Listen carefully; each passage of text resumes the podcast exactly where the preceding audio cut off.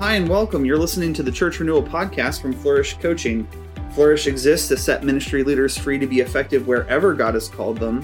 So when pastors or churches feel stuck, our coaches refresh their hope in the gospel and help them clarify their strategy. I'm your host, Alan Edwards, Operations Director at Flourish Coaching. Today on the podcast, we're continuing our conversation about joyful and reverent worship as it intersects with church renewal. So often in these conversations about worship and church renewal and revitalization, people expect there to be a, a, conversation about one particular style to attract people to your church. But if you listened last time, you'll know that that's not really our philosophy at Flourish. Our philosophy is thoughtful, joyful, reverent worship that best reflects you and your congregation. We're going to continue that conversation and continue to talk about how, regardless of the style of our service, how can we have a missionary mindset so that we might participate in the great work of renewing our churches and gathering people, gathering worshipers that Jesus has sent us out to gather? We'd love for your participation in this uh, conversation. So hit us up on Twitter at Flourish Coach One. That's Flourish Coach and the number one. Or on Facebook, just search Flourish Coaching. Our executive director, Matt Bolin is going to join us today to talk about joyful and reverent worship. So come on, Let's dig in and explore the ways that Jesus is renewing his church. Hey, Matt, welcome back to the podcast. Glad to be here. So, last time we were uh, having a conversation about worship and uh, how how worship intersects with church renewal. Uh, one of the things I think we fell into is something that's just very common in conversations about churches and worship, and that is we kind of got straight to talking about music and music style. But of course, worship is bigger and more than that, right? For sure. Music's, uh, to add one more pin to the music stuff, interestingly, um, validated research reveals that one of the areas of strength that's needed in an effective renewal pastor is that they have musical interest. Musical interest. Does that mean that they can play the piano? No, it doesn't mean they can play the piano. What it means is that they're interested in the way that things sound and are experienced. And that's critical because if you're a missionary, right, and that's what all congregations are, they're a missionary tactical force, right? If you're a missionary, how you're heard, not just what you say, but how you're heard is extraordinarily important because how you're heard is part of good communication.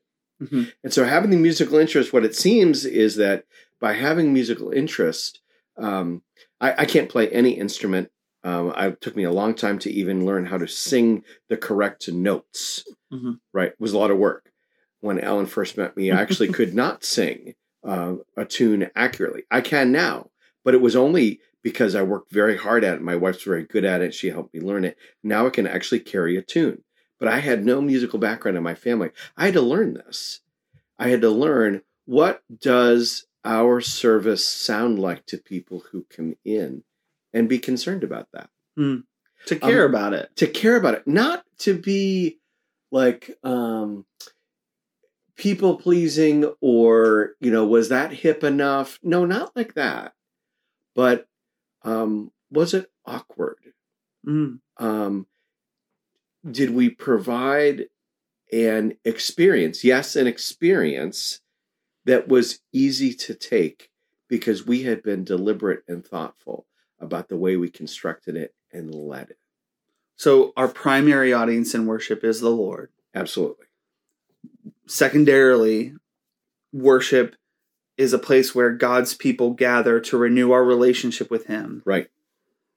But that doesn't mean we neglect this third purpose, which is when there are unbelievers in our midst who we would hope would come into our midst, right? Absolutely. We don't, we don't keep them in the outer court anymore. No. This isn't old covenant worship. It's no. new covenant worship. When there are unbelievers in our midst, they are they are getting access to or brushing up against this renewed gospel relationship between God and his people. Yes. And were they able to at least apprehend and comprehend some of that. Absolutely. So moving maybe just beyond music for a minute, because because those kinds of barriers to the to the non-believer can exist not just in our music style but they can exist in in how we pray how we speak they can exist in the assumptions we make in our preaching i, I think one of my pet peeves uh, with preachers is when they use phrases like we all know the story of or you know the that time that king david right maybe they maybe not everybody in the congregation does know that Sure. so um so moving beyond that let's cast a vision what what does it look like when a church is committed to being renewed and revitalized in the gospel of Jesus?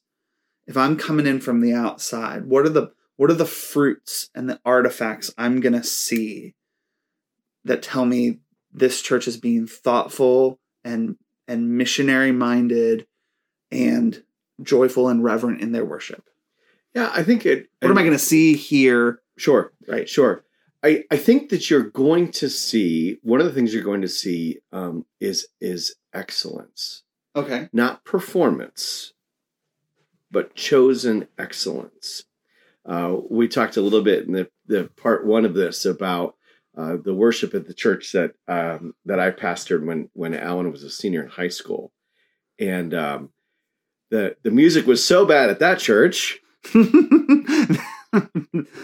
How bad was it? we sang uh, our songs off of uh, now some of you who are gen z you're going to have to go look this up. We used midi files. Some of you who are gen x or boomer or later now are chuckling because maybe you you also had to experience the horror of doing that.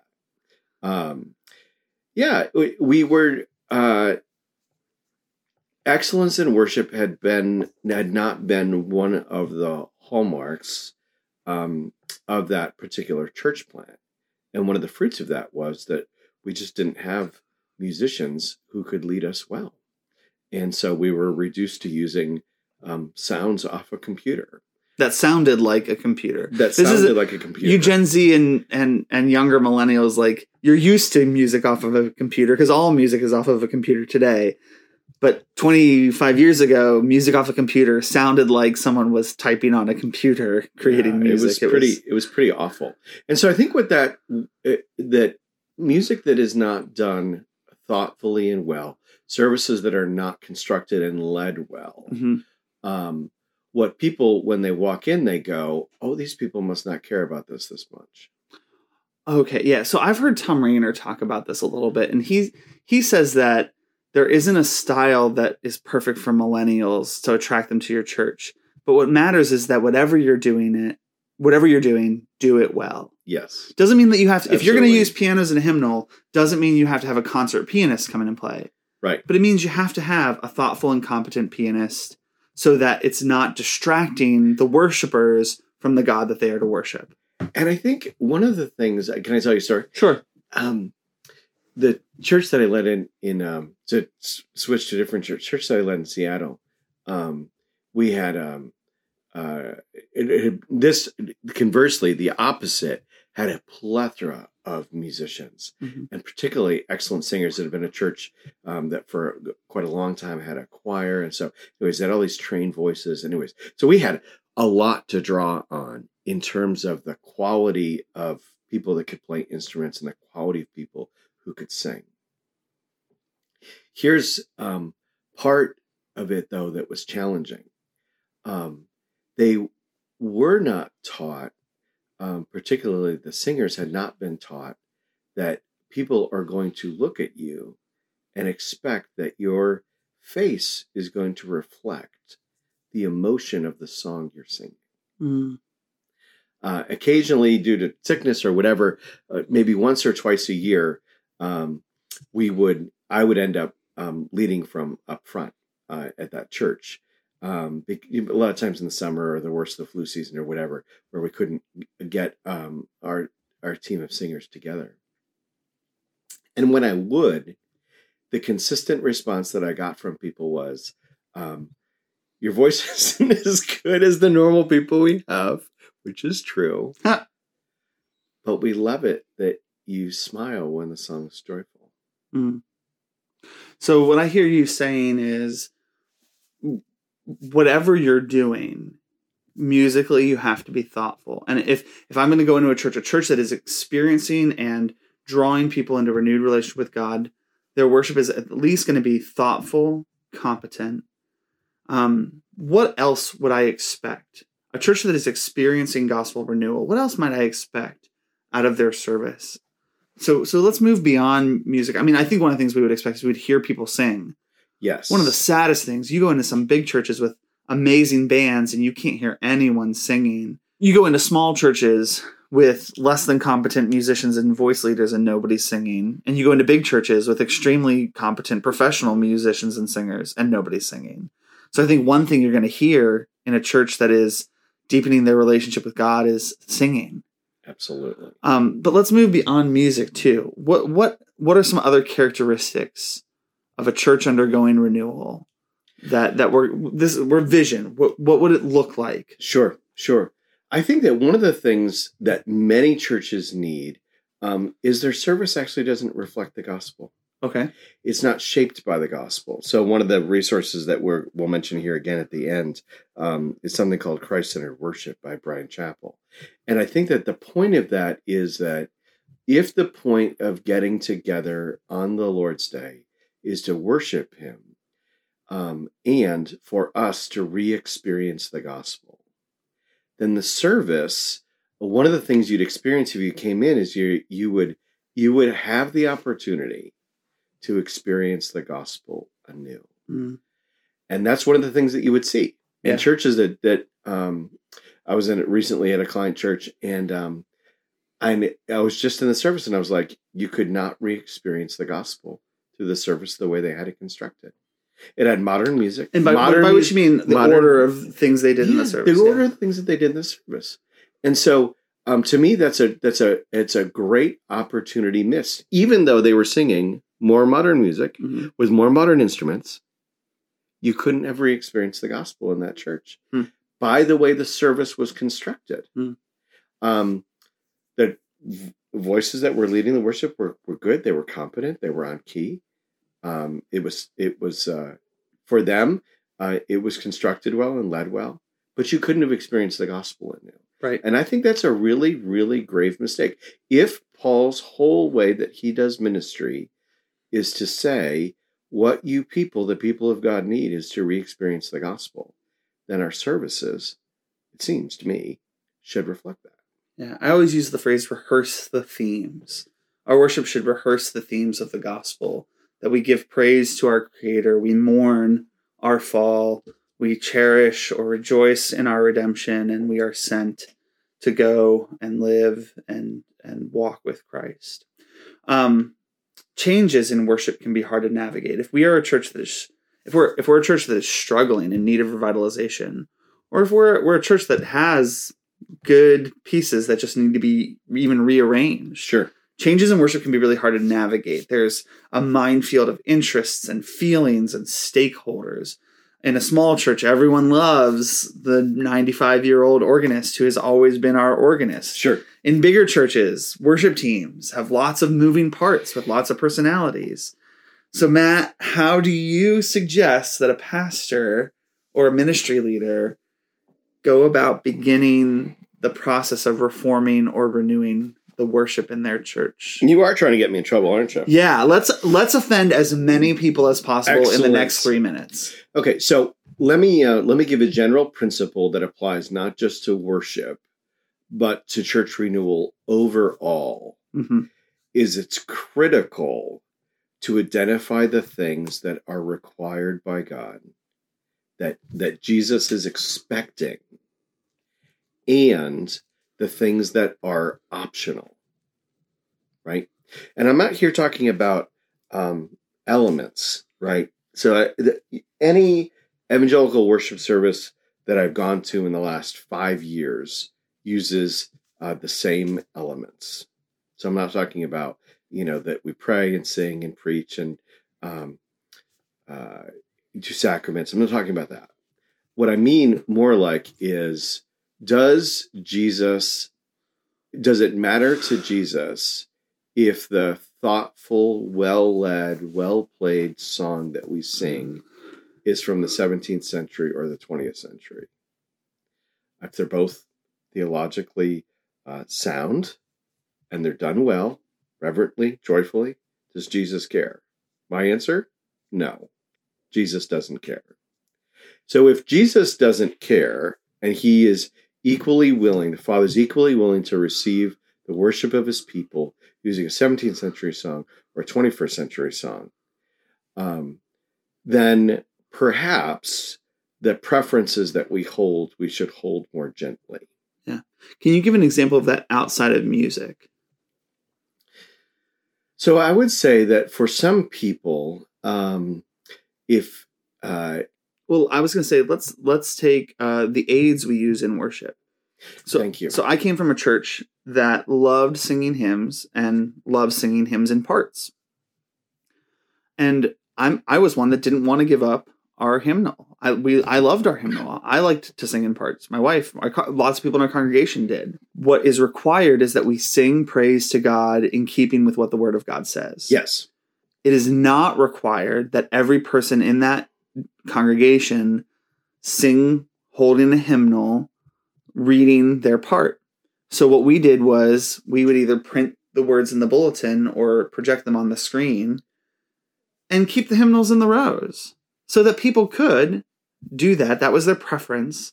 Or people who had no familiarity with a hymnal and reading music could sing off of just words that they would follow along with. That was right. So again, this is kind of music, but it's about the aids to our music. I think it's the aids. I think that another way to do it is, um, and we we've done this uh, uh, in our church, and even the uh, church that I was at this past Sunday. Um, they would have the scripture reading. Um, they would have the reference in the bulletin of where the scripture was, and uh, they gave a page number in the Pew Bible yeah. for you to go look at it. Now that's interesting mm-hmm. and thoughtful. Yeah. Um, some churches will put the reading actually up on the screen, right? That's good mm-hmm.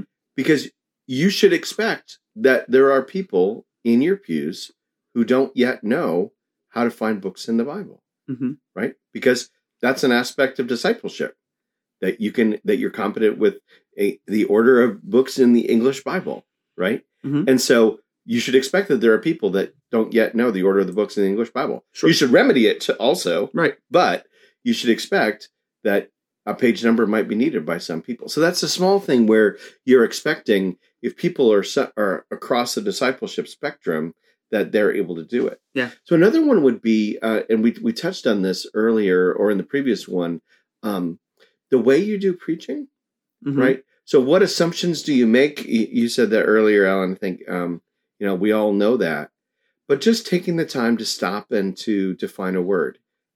Don't be pedantic about it. Don't you don't have to be all over it for five minutes, but just define a big word if you need to, if it's in the scriptures, right? And and help people uh, imagine that that the people you're preaching to are across the discipleship spectrum. They're not all equally developed, right? Um, and I think that that's a, a critical one if we're going to think uh, in a more missionary way. Wait a minute, you're suggesting that if we're going to make changes to worship, it doesn't just mean music style; it means we might want our our preachers to be more thoughtful about how they talk. How dare you, Matt? I know. Touch the sacred cow that is yeah, preaching. Absolutely. Um, so Matt, coming back around to this this question of how to make change, right? Worship is very personal to people. There's lots of stakeholders.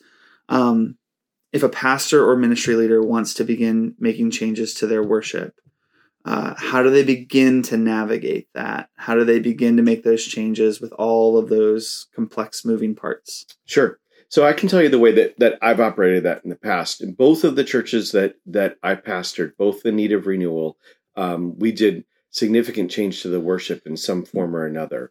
Um, and the first thing that I did, because it's my default style, is I taught. I did preaching. I did Sunday school classes. We taught through what's what's the worship service here for, and so what that did is it gave people time to process instead of just imposing a change on them. It helped them understand why we would make a change, give them space and time to get used to it and to help them um, distinguish those things um, that that Jesus requires, which is very few, right? And to separate them from their preferences. And say preference isn't bad, but um, remember why do we exist as a congregation? We don't exist for us, we exist for them. Mm.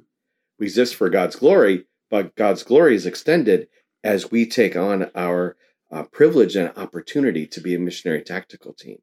And so, we're even in our service, we're not simply thinking about us and our preferences and what we want or what we're used to.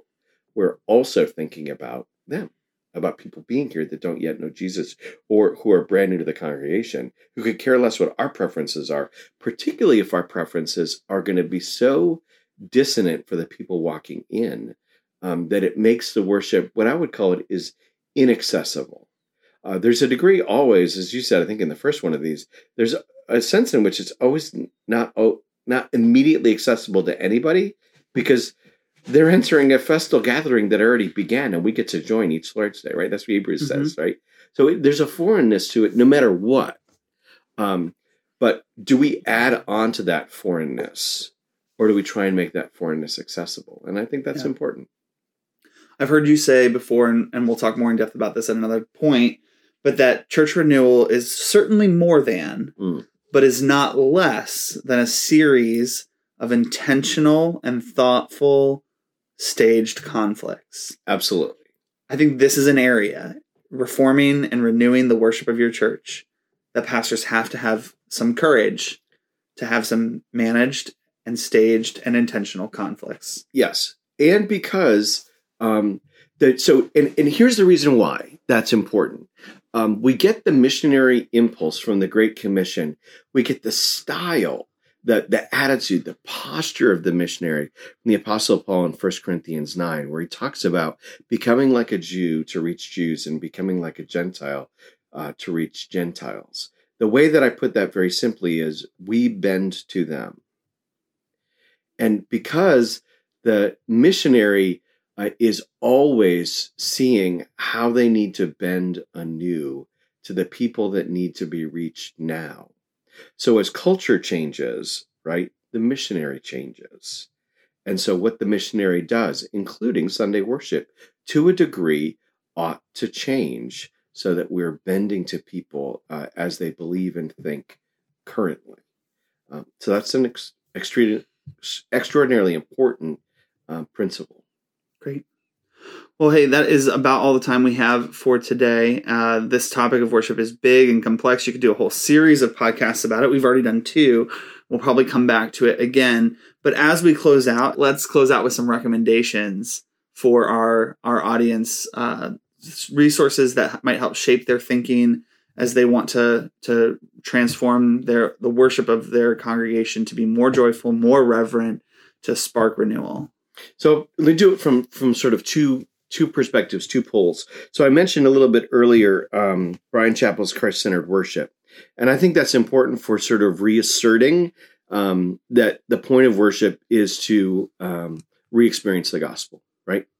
To new come to the gospel of Christ. And then a second one that I would give that's more along lines of um, feel, which is important, um, that's that musical interest thing that's in that's needed by renewal pastors um, is the book Worship Matters um, by Bob Kauflin, uh, who's going to help you think about more carefully think about not just that we want to exalt God, but that we want to do it in a way uh, that takes people on a journey, um, which is interestingly what a lot of the hymns do if you look at them carefully. Mm.